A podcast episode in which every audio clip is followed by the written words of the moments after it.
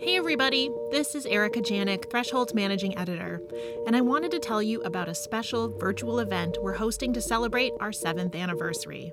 It's called Stories in the Wild, and it'll be me and Threshold founder Amy Martin talking about everything it takes to make a season of the show. We'll explore what makes a story a Threshold story, share our adventures from recording around the world, describe how we work with musicians to score the show, and explain why it is so long between seasons. You'll also have the chance to ask us questions. All it takes to secure your spot is a $5 donation to the show.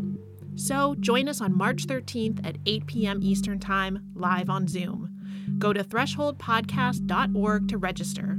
We can't wait to meet you and to celebrate seven years of Threshold together.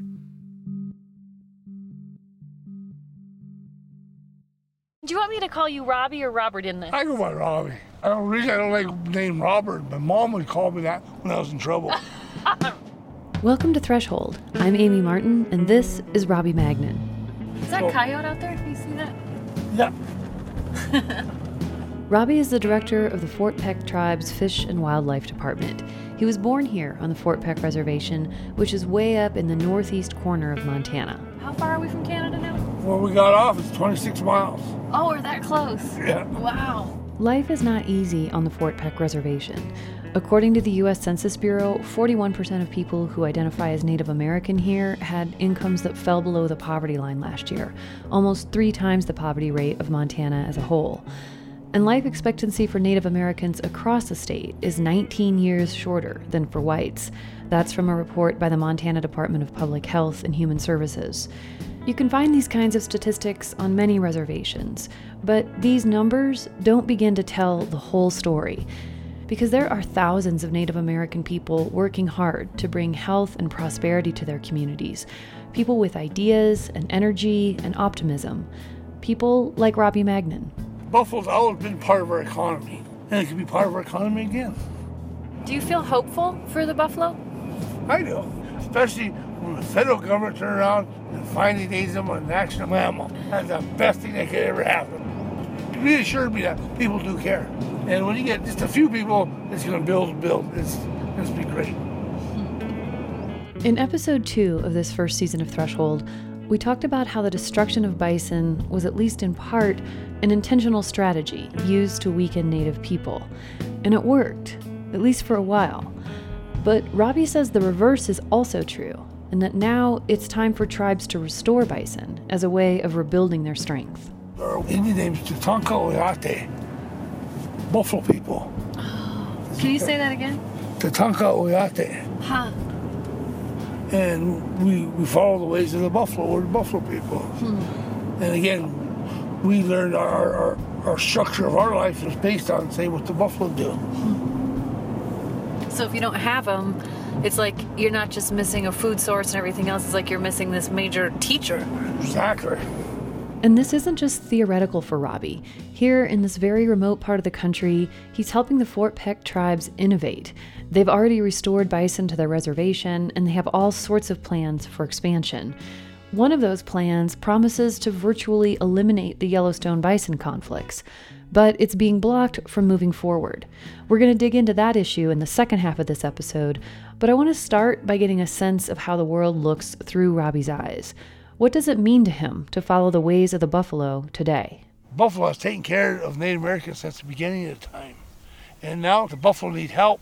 So as a Native American, I feel it's our responsibility that we put a hand to help them, to pay back the favor.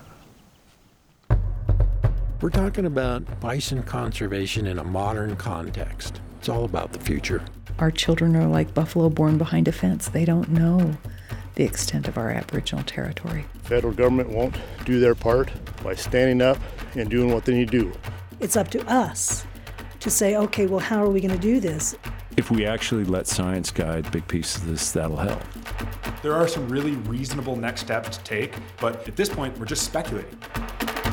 We don't know what's going to happen because we've never tried. Robbie Magnan is a big guy, 62 years old, with a long salt and pepper braid trailing out of the back of his farmer's cap. I met him in Poplar, a town of around 900 people on the edge of the Fort Peck Reservation. The Missouri River winds its way east toward North Dakota just outside of town, and Highway 2, also known as the High Line, runs right through it.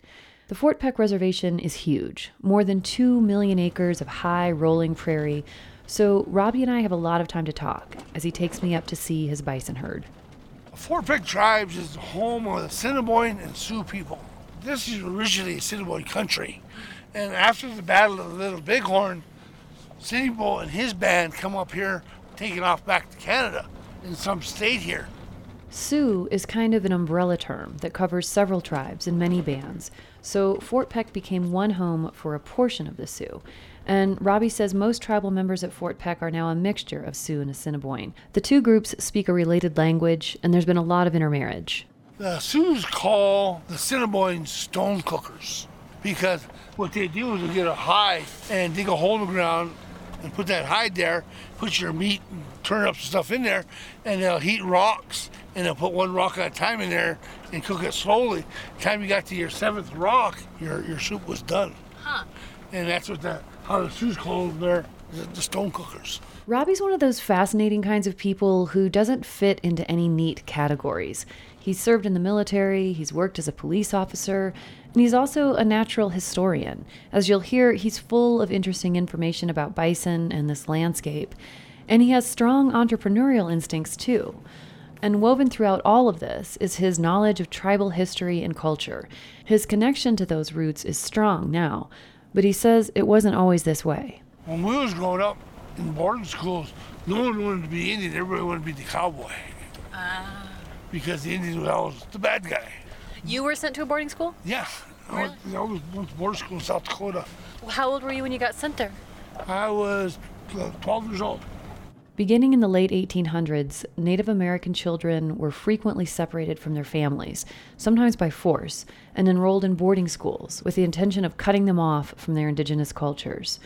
Lots of people have painful memories of being taught to feel ashamed of their heritage at these schools. Indians were forbidden to speak their language, to where uh, the government tried to wipe out the Indian and save the man, but it just doesn't work. And now, the last 20, 30 years, people are just now becoming proud of who they are. And Robbie says bison are a key part of that process. So when you grew up, were there any buffalo here? I was almost 14 years old when I was in Denver, Colorado at the zoo. That's when I seen my first buffalo. That's kind of crazy thinking about it. You grew up here and like this is absolutely prime buffalo habitat, and you're Native American and you didn't see a buffalo till you were 14 and it was in a zoo in a big city. That's quite of odd experience, but uh, Yeah. How did that feel when you were a little 14 year old guy? it didn't really affect me because I didn't really know our culture that much because it's taboo before it, our parents were even told, you know, you don't talk about that. You know, the government prohibited. Kid children were taken away and sent to boarding school, so you forget about your culture.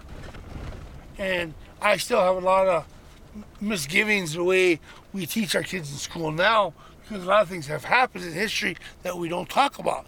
And I think you, our, our history needs to be told the real way. As it was, was the federal government massacred them because they figured out that was the only way to bring the Indians down to their knees. It was destroy their economy. And that's why they were almost wiped out. And people need to let people know that's the real reason. You know, Yeah. it's history that's been done. We can forgive, but to deny the truth, see, this guy can play king of the road a bit. Robbie cut himself off there because we've just come upon our first bison of the day. And what he said was, this guy's going to play king of the road.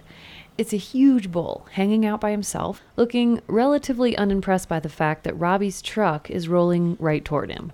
He is big. How much do you think he weighs? About 2,300 pounds. Wow.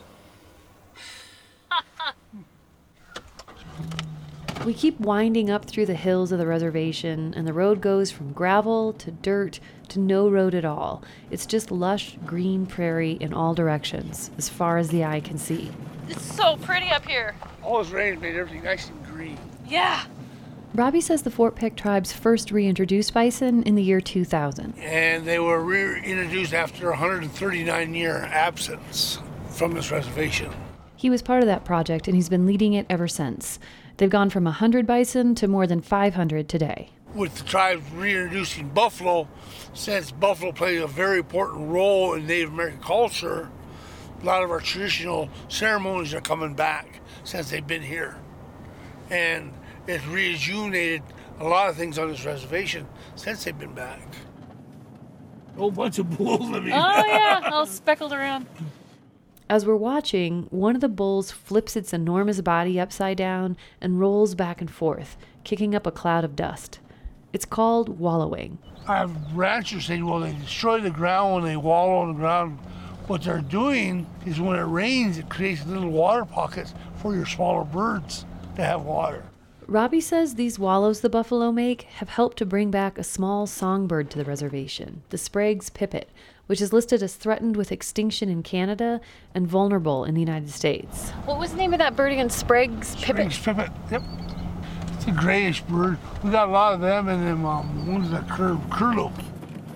It's kind of crazy to when it's deep snow here. You can see the buffalo, they use their big head to move all that snow. And they'll graze some and they'll move on. But if you watch where they already walked away, deer populations come and they, the snow's cleared off from them and they'll eat the grasses. Oh. And if you still watch it, bird populations that stay here year round, they're getting the gravel off the ground that the buffalo cleared. Huh. So what the buffalo's doing is creating more food for other species. And uh, again, Mother Nature's best tool is the buffalo. It helps all other wildlife. And Robbie says the buffalo are doing a lot to help the people, too. When we brought the buffalo back, everybody started talking buffalo. And just that started bringing our people up pride again.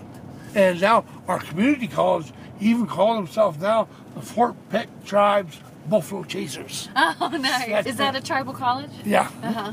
It, is, it just brought everything out just positive around here. Robbie often takes school groups on tours to see the bison, and in the fall of 2015, they had their first Buffalo Summit. It was a week summit. And we put a 15, I don't know, it's 20 teepees we put out up here.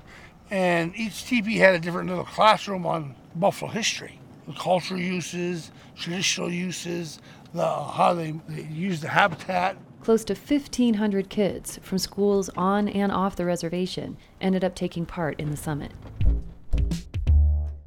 And these educational programs are just one part of how the Fort Peck tribes are using buffalo to create new opportunities. They've divided their animals into two herds a cultural herd and a business herd. The cultural herd is the bigger of the two, with more than 350 animals. The business herd has around 180 animals, and every year they issue around 25 hunting permits to non tribal members for this herd. I've had hunters from Australia, South Korea, Germany, a lot of people in eastern states. Last time we talked about the bison hunt happening on the borders of Yellowstone, which would be hard to describe as fair chase. Robbie says the hunt is different here. Because the buffalo run, basically in our business herd, we run it on 13,000 acres. And when you hunt, you got to actually stock them. And if people learn there very quick, it's not that easy. If they see you, boom, they're gone. Permits to hunt at Fort Peck range in price from $1,000 all the way up to $10,000 apiece, and there's so much demand for them that the tribe has to have a drawing to select the winners. And Robbie has other ideas beyond the hunt, too. He wants to build some cabins up here, which he could rent out to hikers and hunters and educational groups. And then there's carbon credits. Much of the buffalo pasture here is native prairie. It's never been plowed. And Robbie says some companies have expressed interest in paying the tribes to keep it this way, to compensate for their carbon emissions. So there's all kinds of ways that bringing back the buffalo can make a real impact on the tribe's bottom line. You're kind of an entrepreneur, it sounds like. No, I'm a dreamer. I come up here and I think of things like that. I'm not sure there's a big difference between an entrepreneur and a dreamer. And Robbie has another dream too. It's more than a dream, really. It's a plan, a project that he's already tested and proven to be successful. And it could prevent the slaughter of hundreds of Yellowstone bison every year. yes, it's a win win situation. So, why are some people fighting this idea? We'll have more after this short break.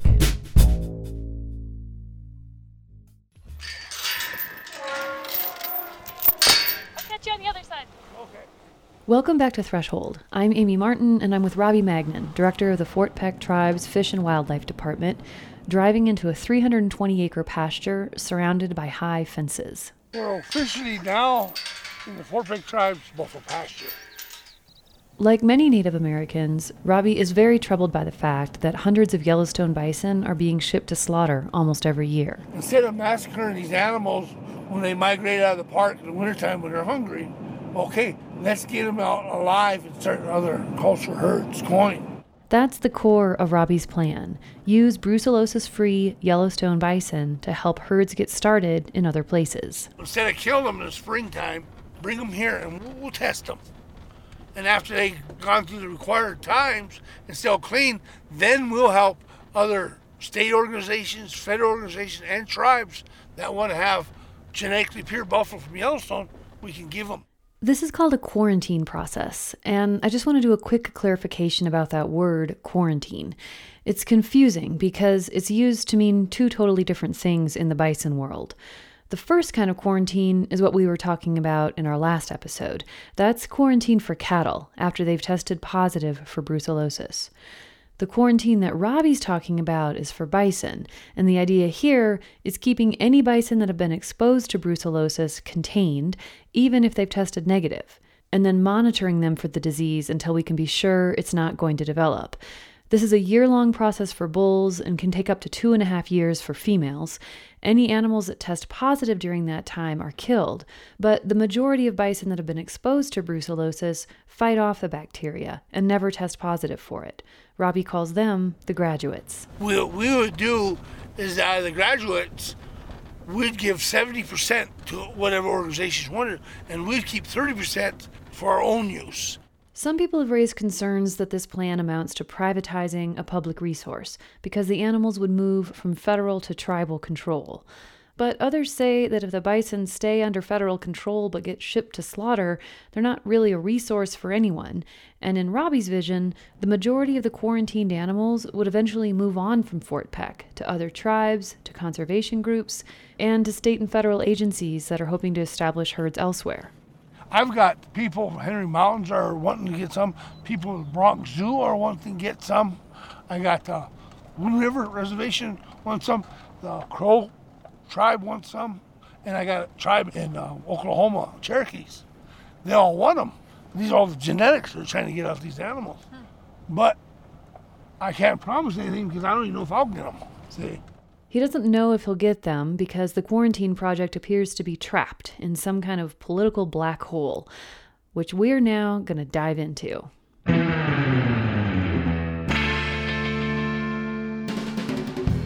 The National Park Service ran two pilot quarantine projects one on one of Ted Turner's Montana ranches, and one here at Fort Peck under Robbie's watch. Based on the success of those experiments, the park has stated its preference for using the Fort Peck quarantine facility as a long term alternative to ship to slaughter.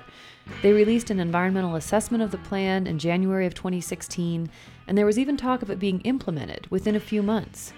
But as we prepare this episode for broadcast, it's been more than a year, and still there's been no word, no action. This whole plan has just ground to a halt. After they found out it works, they, they quit it. And why quit something you know it works? That struck me as an excellent question. Why have we quit something that works? Well, the primary argument against using the Fort Peck facility is that it would mean moving Yellowstone bison out of the designated surveillance area, the area around the park that we learned about in our last episode, where cattle producers have to do extra testing for brucellosis. The Montana Department of Livestock and the Animal and Plant Health Inspection Service, or APHIS, have both voiced this concern. But for years, some Yellowstone bison have been shipped to an APHIS research facility in Colorado, so, why is it okay to move them there, but not to the Fort Peck quarantine facility? Why is APHIS opposing transfer out of the DSA when they themselves are doing it? I tried repeatedly to get an interview with Don Harriet, the APHIS representative to the Interagency Bison Management Plan, but he turned down my request. We told them we're willing to help, we'll do anything you want, we'll sign MOUs, anything that you want, we're willing to work with you, but they still won't budge. It's a big political game that's being played at the expense of the buffalo. I'll just talk to him until he gets sick of me. How could I ever get sick of you, Amy? Well. All right, time to go. This is Montana Governor Steve Bullock. I figured if Robbie was right, and this quarantine plan is trapped in some sort of political game, maybe one of our leading politicians could help clarify what's going on here. I interviewed him in August of 2016, and he was in the middle of his reelection campaign at the time. We started by talking about Montana's role in bison conservation overall. Montana's pretty special in the amount of potential bison habitat we have and in the number of different um, communities that are working on it in one way or another. And it makes me wonder if we are emerging or we could be a national leader for the restoration of this species, not just, you know, a conservation herd of 100 here and 200 there, but an actual ecological scale restoration herd. And do you get that sense that we could be or should be uh, playing that role for this species for the country? Or Well, I think we move in steps. Mm. And, um, you know, whether ultimately that is a step that happens years from now or when I don't know. To, to be candid, you know, it's not without some challenges. Yeah, I guess what I'm trying to get at though is, do you have a vision for that, one way or the other? Or are you just wanting someone else to lead, and you're just going to be more following on this issue? Well, Amy, I think that in many ways, certainly around Yellowstone, it is a challenging, challenging issue with competing certain interests. But that's where then I mean, where I will lead is both with science inclusiveness. I asked the governor if he felt like using the quarantine facility at Fort Peck might be a way forward through those challenges. APHIS has objected to mm. that. And But where are you at on it? Are you wanting it to go forward or not? I want to figure out ways that we can do something other than take bison to slaughter. But we also we're moving potentially infected bison out of the designated surveillance area. I mean, that makes significant costs incumbent not just on the state, but also on private ranchers and others around there. So, would it though? The, I mean, if they if if that quarantine facility is all approved, and I mean, I went out and looked. Have you been there? I've not been there yet. Yeah, I mean, the, it's got like fences upon fences to keep them contained. I mean, would it actually but, cause? But, but, it's beyond, right? It's beyond the designated surveillance. Yeah. Area. Oh, yeah. So, again, this is the argument for not using the Fort Peck facility. It moves bison beyond the DSA, and that is risky. But I wanted Governor Bullock to quantify that risk. How likely is it that bison held at Fort Peck would pass brucellosis on to cattle? Um, I've said, you know, there's two ways to become a wildlife biologist in Montana. One, you go and you get your degree and then the other is you run for office. So every office holder seems to think they're a biologist. But if we actually let science guide big pieces of this, that'll help. It would be very difficult for brucellosis to be transmitted from the bison herd at Fort Peck to any cattle in Montana. I followed Governor Bullock's advice and took my question to a wildlife biologist, Rick Wallen, the bison project leader at Yellowstone National Park, who we met in episode one. And the reason I say that is that every time a test result comes back positive, this program calls for removing that animal and killing it. But brucellosis can go undetected in bison between testing times. So, what if an animal that is brucellosis positive but has not yet been removed from the herd were to escape the quarantine facility? In the five years that Robbie has run his pilot project at Fort Peck, this has never happened. But what if? What are the steps that would need to happen for the disease to spread to cattle? The animal would have to break down two fences in the quarantine facility or somehow escape those two fences. And then there's a third fence around the larger bison pasture. If it figured out how to get out of the third layer of fencing, it would have to be a female, it would have to be a pregnant female, and the female would have to either abort a pregnancy or have a full term pregnancy. And then on top of that, it would have to occur in a place where some nearby livestock would encounter that, lick it, you know, nuzzle it with its nose, some sort of soft tissue contact for the bacteria to be transferred. So those are some pretty far fetched scenarios. So, is it impossible for bison held in quarantine to give brucellosis to neighboring cattle? No. But is it likely? Also, no. There's no path forward here without pros and mm-hmm. cons, so just saying there's a risk isn't enough. We have to measure that risk and compare it to the potential rewards. The ability to implement a quarantine program would reduce the number of disease free bison that are shipped to slaughter by you know, who knows, 70 or 80 percent, we could probably find homes for most of the animals that would test negative that would have otherwise been consigned to slaughter. In a document published online in January of 2016, the National Park Service says a decision on the quarantine proposal will be made by the regional director of the Intermountain region of the Park Service. That person is Sue Masica, and she also declined my interview requests. So here we sit, with Yellowstone bison being killed when they try to leave the park, and people all over the country who want those animals to help restore this species throughout its range. So we've got supply and we've got demand. And in between, there's Robbie Magnan waiting for an answer. Now look at this. We've finished our tour of the quarantine area, and Robbie's taking me to see the rest of the herd. Oh, there's a bunch of calves. We've come upon hundreds of bison, including dozens of little red calves, relaxing on the prairie in the late afternoon sun. I love to watch buffalo because they ask for very little and they're happy. When I have a tough day, things aren't going right, I come here and watch these guys. And after watching them, I realize how much they enjoy being out here. And he, you see these big guys that, you know, he, he enjoys it out here you see the mothers and the babies where they're playing, fighting each other and running, and they enjoy it. And, and I said, well, my life ain't bad after all. When I come home, I feel good. Can we see if they're talking at all?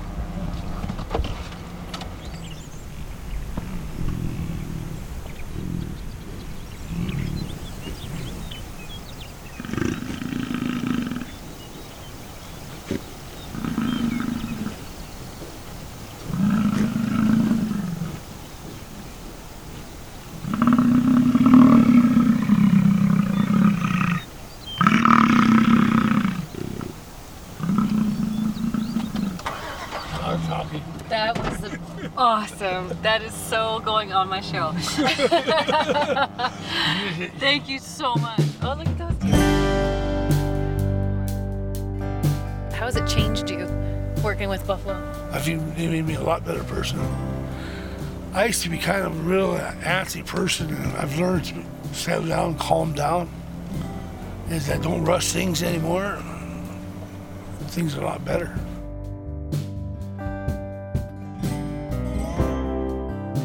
My kids grew up around them. ever since they were four or five years old.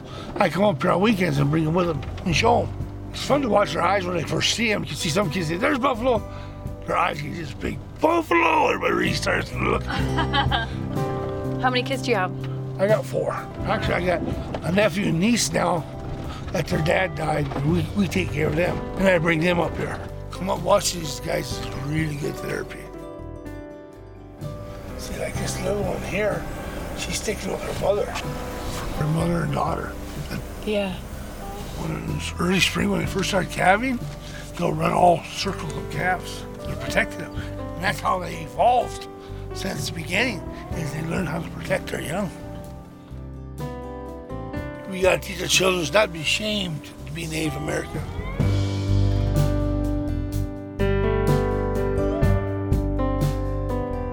Fort Peck tribes aren't the only Native Americans working to reconnect themselves to bison, and they're not the only tribes facing opposition in that either.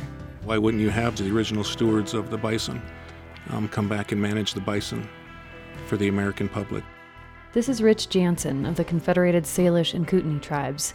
We'll hear more from him next time on Threshold.